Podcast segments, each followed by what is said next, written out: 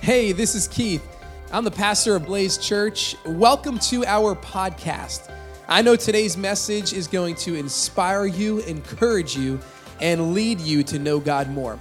If you want to connect with us, visit us online at blazechurch.org. Enjoy today's message.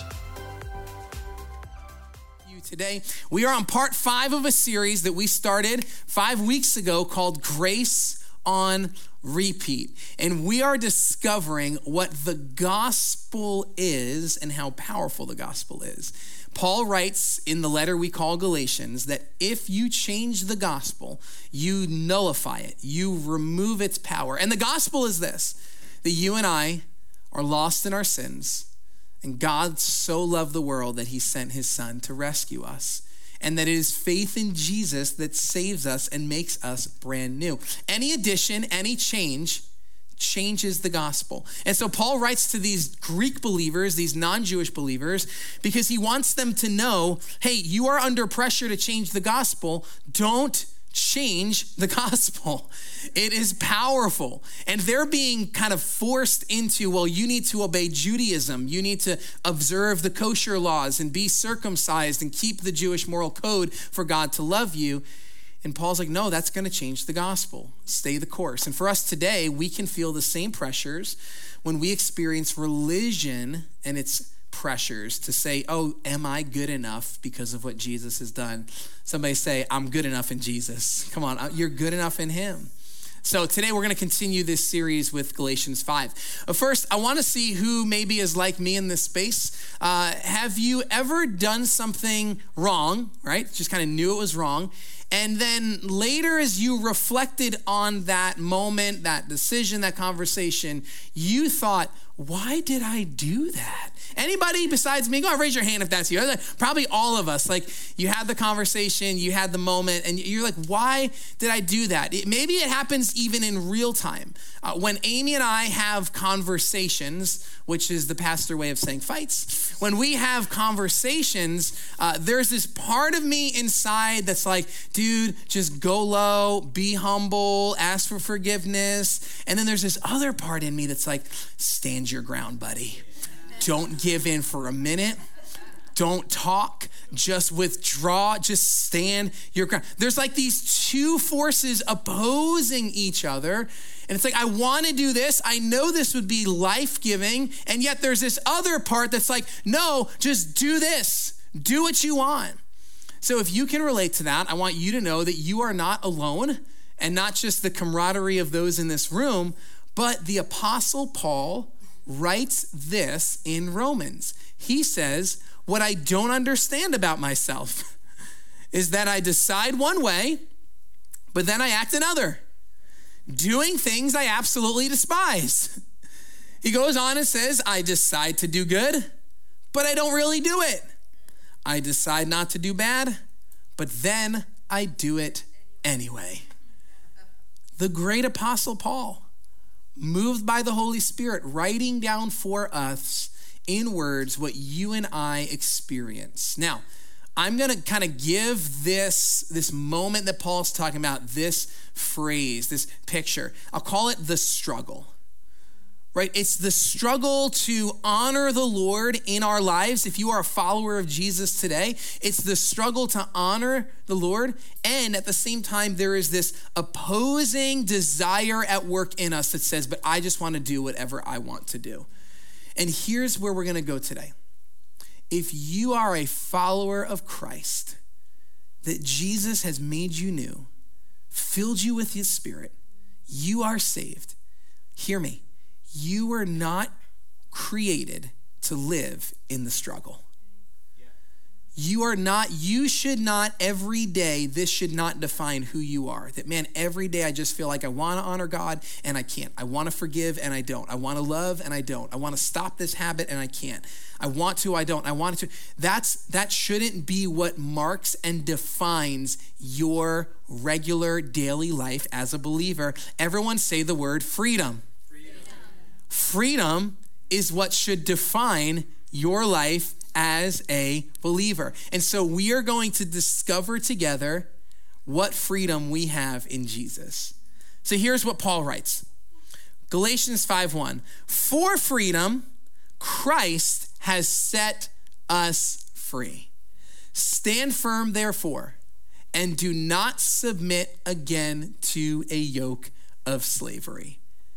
For freedom, Christ has set us free.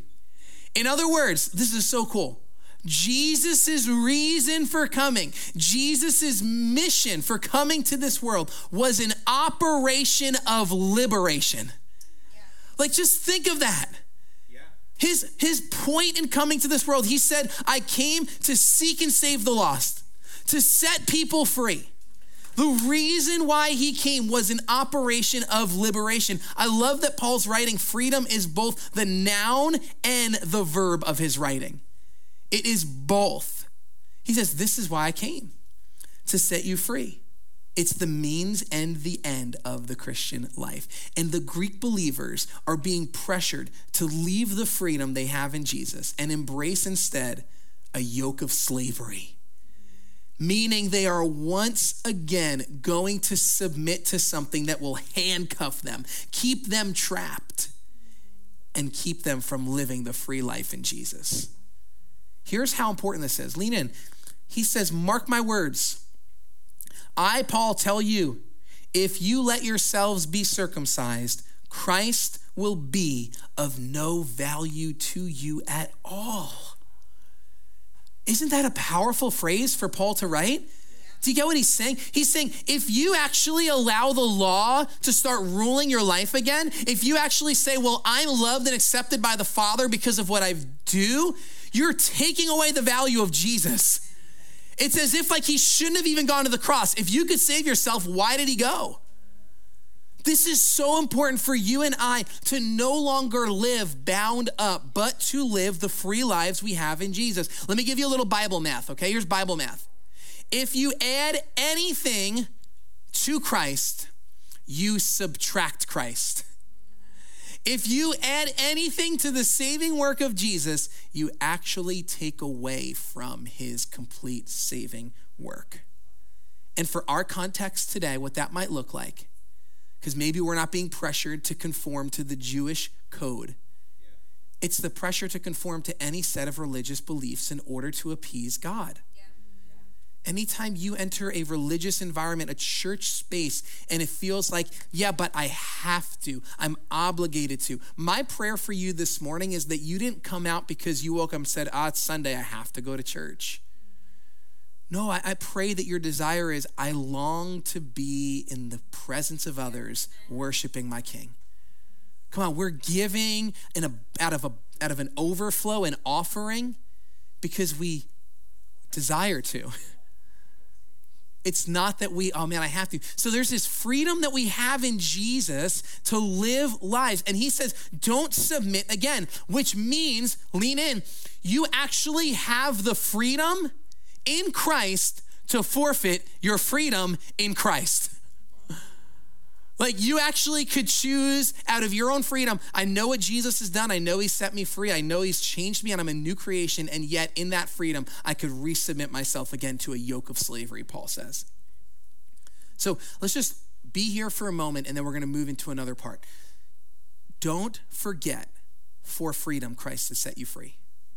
You are free. Everyone say, I am free. free. You're free. You're free. Now, here's where here's where we need to kind of go to the other side of this conversation.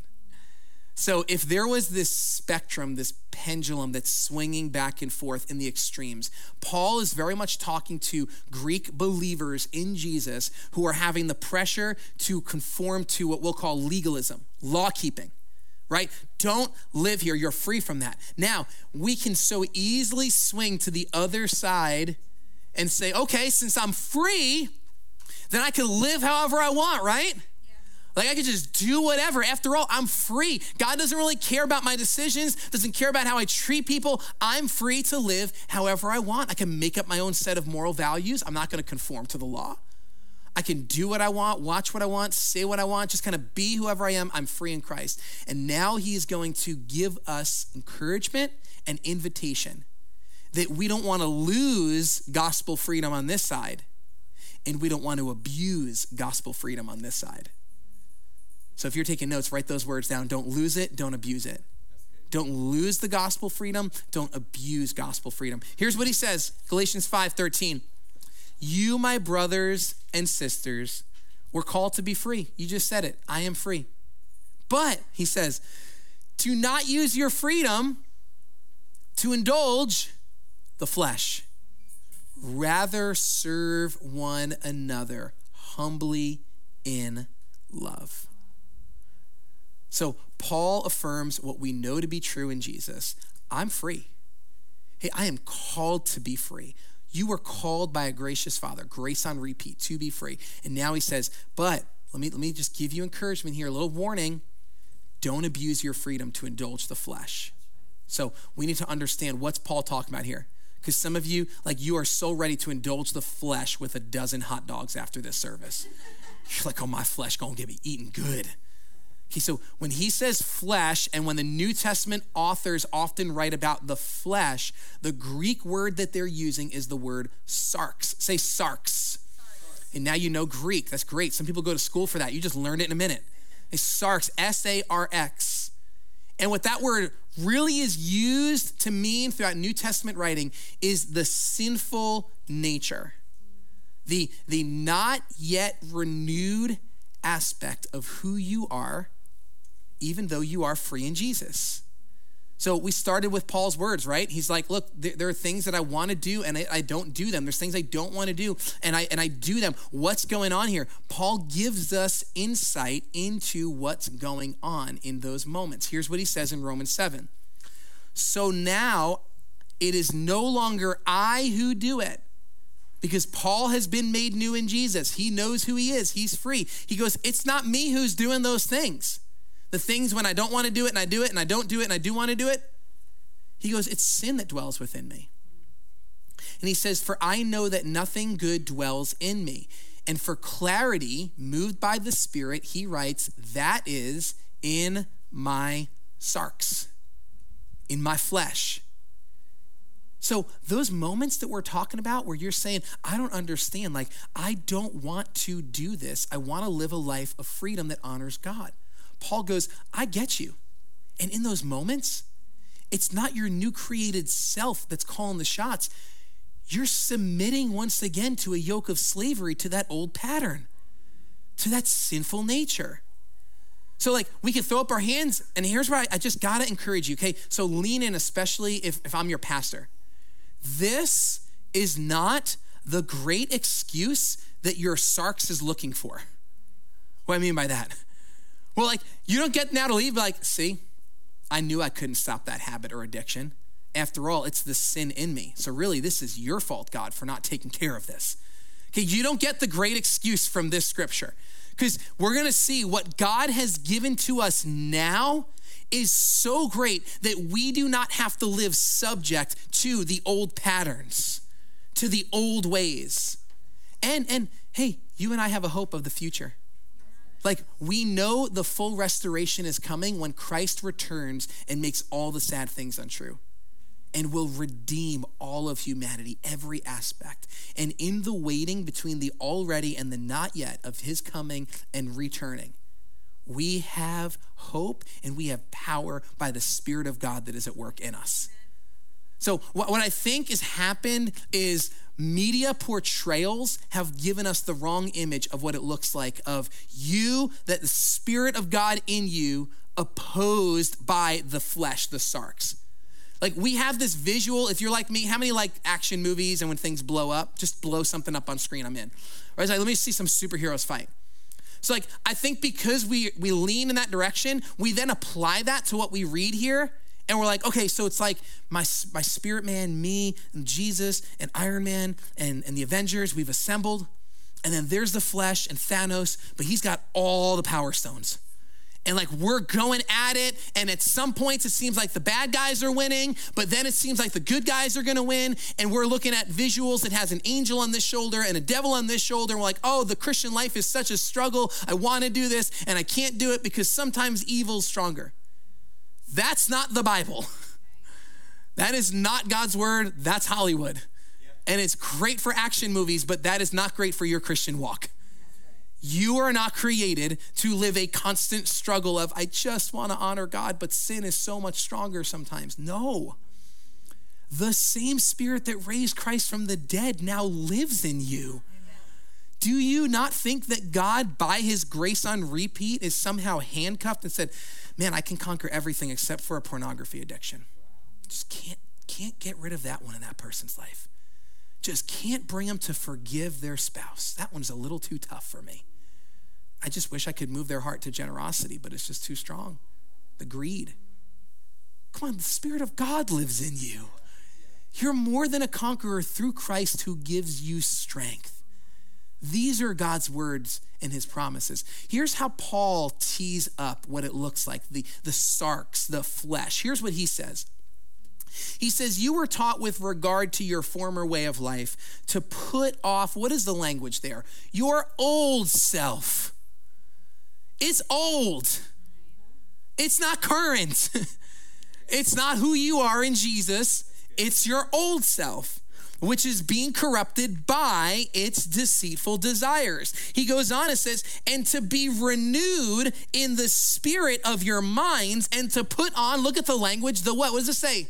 The new self created after the likeness of God in true righteousness and holiness. So the flesh is not current, the flesh is the old patterns. Understand, before the grace of God touched your heart and you were made new, you responded by putting your faith in Jesus, and scripture says you are born again. Before that moment, the flesh was ruling alone and unopposed in your life. It called the shots. You knew no different. You may have had some moral code that you grabbed onto because one, maybe the law said do or don't, like the law of this country, or you just kind of decided, well, this is good for me not to do it, or maybe because God says He writes His law on our hearts. But your flesh just called the shots. You didn't want to forgive that person, you didn't do it. You don't want to be kind that day? Who cared? You want to justify the media you took in? There was no conviction. And then the Spirit of God comes in and makes you new. And this once ruling, unalone, and unopposed flesh now becomes the old pattern, the old self. And at times, you and I, in our freedom, say, I kind of like the old way better. It was easier. And you know what? It might have been easier, but it didn't lead to life. And it wasn't God's plan for you. And now you get to, what we'll read in a minute, walk by the Spirit. Here's the life of the believer. Paul says, But I say, but I say, walk by the Spirit. Say, walk by the Spirit. Just walk by the Spirit. We'll see what that means. And you will not gratify the desires of the flesh. So, what's this series all about? What's Galatians all about? One word grace. God's grace on repeat in our lives. God, by his grace, sends his son to pay the price for our sin so that we might have a new declaration. It's called justification. We would be declared righteous. And God, by his grace, sends the Spirit into our lives so that we can now walk out this new life. He uses the word walking. Two words that come to mind when I think of walking direction and empowerment. When you walk, you should have a direction onto the direction onto the place you're walking. Because if you don't, you're likely to walk into a pole, and I speak from experience. curtain church, the problem with curtain church is you don't know if there's a pole behind a curtain. And we do our best to make sure you know, but I have found every pole in this place, trust me. It's a pole. Direction. When you walk, have a direction. Here's the second thing empowerment. You ever seen a wobbly toddler try to learn to walk? Their legs don't have the strength yet. They're not empowered to walk, so they're holding on to the couch, they're scaling furniture, they're taking a couple steps and they're going down. Their legs don't have the power yet. To walk by the Spirit, the Spirit gives you both the direction and the empowerment to live a life that honors God. It's Him. Amy and I, we've been praying a prayer over our children since before they were born from Psalm 23. Lord, may you lead them on a path of righteousness for your name's sake. Lead them on a path of righteousness. There's a direction and you have to empower them to walk that path. To walk by the Spirit means there's direction empowerment. Now, Paul's going to talk a little bit of what it means to walk by the flesh. He says, For the desires of the flesh are against the spirit, and the desires of the spirit are against the flesh. For these are opposed to each other. Your sarx and the Spirit of God do not play nice together. They, they do not get along. The flesh is that sinful nature to keep you from doing the things you want to do. There's the opposition. But notice, Paul's not saying, and that's why you struggle every day, Christian. And that's why you should just give up. And that's why things will never change. And that's why I'll always be addicted. And my dad did it, and my granddad did it, and I'm going to do it. No, there is no defeat in what Paul is saying here. He's painting a real picture that the sarx is opposed to the Spirit of God, and yet you and I get to walk by the Spirit of God. God's given you everything you need to honor Him. I love this verse. Write it down. It should be one that you know. 2 Peter 1 3. By his divine power, God has given us everything we need for living a godly life. Isn't that a beautiful promise that God has made to us? Written by Peter. I think Peter wrote it because Peter knew he needed it. Man, I need everything to live a life that honors God. I can't do it on my own. And God doesn't say, I'll just give you most things and you got to work out the rest. I'll give you some of it, but you got to finish up the race. He says, I've given you everything. We have received all of this. Look at the gospel. By coming to know him, it's rooted in our knowing him. Well, how did I know him? He was the one who called you to himself. The gospel is the Father called out, and you and I responded by means of his marvelous glory and excellence. God calls, God empowers. Now, Paul in Galatians is about to give us a list of what it looks like if we indulge the flesh. And I want to say this before we read it. One, it's not exhaustive. So don't think, well, I'm just going to create a list now that I have from scripture and go through a checkbox system and say, I don't have that one, I don't have that one, I'm doing good there. If you do that, then you're just going back to a yoke of slavery. You're taking the word of God and you're making a law for yourself. And honestly, if you go through this list and say, I don't have all of these things, you probably have selfish ambition, which is pride. So there you go, you got something. So we're going to look at this. And what Paul is painting for us is followers of Christ, who he's writing to. If you want to choose to indulge the flesh in your freedom, here's what it'll look like, and here's the end result. So here's what he says When you follow the desires of your sinful nature, the results are very clear sexual immorality, impurity, lustful pleasures, idolatry, sorcery, hostility, quarreling, jealousy, outbursts of anger, selfish ambition, dissension, division, envy, drunkenness, wild parties, and other sins like these. Let me tell you again, as I have before, that anyone living that sort of life will not inherit the kingdom of God. And we read these words, and there could be something that wells up in us that says, Well, I'm not doing any of that, so I guess I'm good. Your goodness isn't based on what you do or don't do, it's based on the grace of God in you. Or you look at it and say, Well, that's just not fair. I mean, some of those things I'm engaging in and they feel good to me.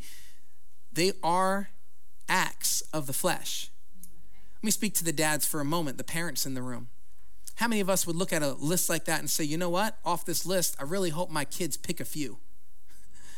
I, I, wouldn't mind if my kids were a little selfish ambition, maybe some sexual immorality, some lust, some envy, maybe get drunk once in a while and hang out at a wild party. We look at that and we shake our heads and maybe smirk a little, like, I would never want that for my children. And then when a holy God says, I don't want that for you, we look back at him and say, why are you trying to stop my fun? Why are you getting involved with all your rules and all your do's and don'ts? And he's saying, listen, you have the freedom to do it. I'm just telling you, you won't inherit the kingdom of God living this way. Meaning, you will not experience the abundant life that Jesus came to give you, living in his presence, walking by his spirit, if this defines the way you live. It's the acts of the flesh. And the flesh doesn't call the shots anymore. The Spirit of God does in you. That's old patterns. We live in a world that literally says, let's take pride in our sin. Let's, let's be proud of this sin. Sexual immorality, envy, drunkenness. Let's be proud about it. Let's talk about it. Let's post about it. Let's even designate a month to being proud.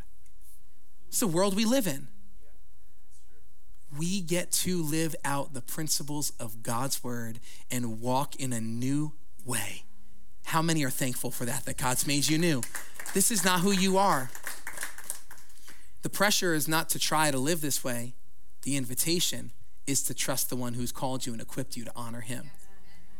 So Paul shifts gears now. He writes about the acts of the flesh. Now he's going to go about what it means to live by the Spirit. And notice the language he uses. He says, But the fruit of the Spirit is love, joy, peace, patience, kindness, goodness, faithfulness, gentleness, and self control. Against such things there is no law.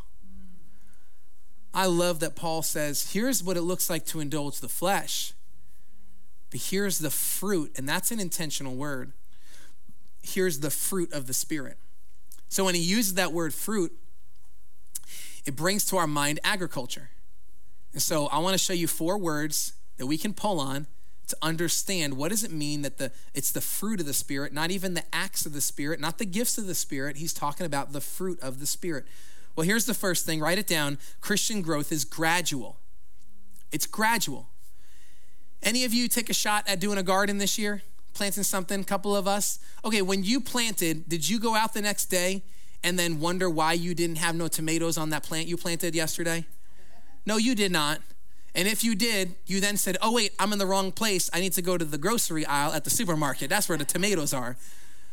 You understood that fruit production is gradual, not overnight, not instant. This should give us hope. The fruit of the Spirit is gradually produced in our lives. Do you know what that means for you? You may not look like who you want to look like yet in Christ, but because of the Spirit's work, if you really think about it, you don't look the way you did a year ago. And if you do, and if you do, pay attention because the Holy Spirit will produce fruit in your life and it's gradual. Got to ask him, why, why, why am I still struggling with the same thing I was struggling with a year ago, five years ago, 10 years ago? I want him to produce that fruit in my life. It's gradual. Here's a second thing, and this is another hope word spirit fruit is inevitable. I just believe that if the Holy Spirit is the farmer, that inevitably fruit's gonna grow. He's gonna do his job, he's good at his job. It's inevitable. That should fill you with hope to know. Inevitably, he is going to produce the fruit in my life. What am I called to do? Walk. Walk. Just he said, just walk by the Spirit. Just keep walking. Just keep walking. It's inevitable. Here's a third thing fruit has internal roots. How do you know that a tree is alive? By the fruit it bears. But the fruit doesn't make the tree alive. It's a sign that it's alive. It's alive. The life is in the root system. If you don't have good roots on a tree, I don't care if you staple apples to the tree. You ain't fooling nobody. That's a stick with an apple staple to it. I want to see the root system. The root determines the fruit, and the fruit shows us if it's alive. So, this is important so the fruit of the Spirit shows that you have been made alive by the Spirit. And this is important. Maybe you came from a church culture that put a lot of emphasis on the gifts of the Spirit, which are beautiful and needed and given by the Holy Spirit. But Paul writes in Corinthians that if you have a gift, but you don't have the fruit, he says love, that you're like a clanging cymbal. It's just noisy and loud. Maybe you've met someone like that before. They had a word from the Lord for you, but at the same time, they were not kind at all. They weren't gentle. There was no patience. There was no self control. There wasn't even joy. I got a word to give you. Bro, I got a word for you. Joy. Joy. The fruit shows internal roots. So here's what that means. You don't get to just walk around saying, I'm a, I'm a holy Christian. Look at all my giftedness. Look at all that I have. No, the fruit shows the root is there fruit produced in your life? And here's the fourth thing, and this is beautiful Christian growth is symmetrical. What do we mean by that? Well, notice the translation of the word fruit came over singular to us. It's the fruit of the Spirit, not the fruits of the Spirit. That's because in the Greek, it is a singular word. Maybe for you, the thought of the fruit of the Spirit is more like a fruit basket. How many like fruit baskets? I love fruit baskets as long as there's chocolate bars in them. I get rid of the fruit and I eat the chocolate. And I'll take the crackers and the fig jam too. But a fruit basket has different fruit in it. It's not the fruits of the Spirit. Meaning, well, I'm really good at love, I just struggle with patience. I can't figure out the gentleness thing, but I'm growing in self control. This is a metaphor, so it won't hold up perfectly, but think more of it as an orange with slices, and the slices make up the whole. It's one fruit. This should give you hope. The fruit of the Spirit will grow symmetrically in your life. That the Holy Spirit has this and that you as a believer have access to the fruit of the Spirit as He produces it. If you're leaning in one direction and say, Well, I'm more naturally a patient person, maybe that's because that's how God made you. I'm more naturally joy filled. That's your natural makeup. That's how you were made in His image. This is something supernatural that God has the ability to produce in your life. Don't throw your hands up and have another excuse of, I'll never be a patient person in yourself. But the fruit of the Spirit produced in you, it's going to grow symmetrically. That's who he is. That's what he does. So let's land here. How can the fruit grow in our lives? Paul tells us in the last verses those who belong to Christ Jesus have crucified the flesh with its passions and desires. Since we live by the Spirit, let us keep in step with the Spirit. Three things. One, don't forget you belong to Christ. You're His. He called you, you belong to Him. It's His saving work. Two, the flesh is not this living, contested opposition to the Spirit of God, it's a crucified thing. It's dead, it's gone. When old patterns come up, get this visual. You are literally going back to a dead way of living when you live that way. It stinks, it's decaying, it's been crucified. Third, ongoing and active. Keep in step. Don't walk once, and then say, I did enough for this week. I saw a funny meme recently. It said, um, Don't talk to me about exercise. I walk daily with the Lord. I thought that was funny.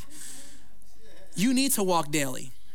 You need to walk. Here, listen, if if this, please, especially if, if this is your church, if this is the only time that you are in God's word, that is not good. You cannot only be in God's word for 30 minutes a week. I'm not that good. Our preaching team's not that good. You're not that good. You and I need to walk daily, be in His Word. Prayer and worship, not just in a corporate setting, once a week, no. You need to be singing out to the Lord at home, at your office, in the car. Praise always on your lips. Connecting with others, that's why you need to be in a small group. Gathering with believers to say, here's where I'm going through. Can you pray with me? Can you celebrate with me? Keep in step. Keep walking. Say, keep walking. keep walking. So let's end here. Team can join me as we get ready to close. Paul's words. He said, Things I want to do, I don't. The things I don't want to do, I do. Then he went on and says, It's not really me, it's the sin in me. And here's his last part. He says, What a wretched man I am. Who will rescue me from this body that is subject to death? Thanks be to God who delivers me through Jesus Christ our Lord. So, hear this, church. Your identity is not wretched man. Your identity is not sinner saved by grace. Your identity is adopted child of God, delivered by the power of Jesus, filled with the Holy Spirit, made whole, and now you walk in step with His Spirit. Can you thank God that He's given you all of that through Jesus Christ? You are whole, you are alive, and there is nothing that can take you from His hands. That's who you are. Walk it out. Keep in step. Follow Him. Don't do it alone. Collective of believers. So I want to pray for you, and then our team is going to sing a song as we exit this space. Calling his name through music one more time. Oh God, I need you. But I want to pray right now that you would lean into the Spirit of God that is at work in you. And if you're not a follower of Christ today, As I'm praying, call on his name. Hey, Jesus, forgive me of my sins. Be my Lord, be my Savior. You are made new. Would you open your hands before our King? Father, thank you that Jesus came to this world to die, pay the price for our sin, make us new. Thank you for the power of the Spirit at work in us. And I pray that we would not live a life of struggle, but that we would know the old is gone, the new has come. We're empowered with everything we need to live a godly life. So, Lord, we look to you today. We say, Oh God, oh God, I need you. What you did then, you're doing now. Move in our lives. In Jesus' name, amen.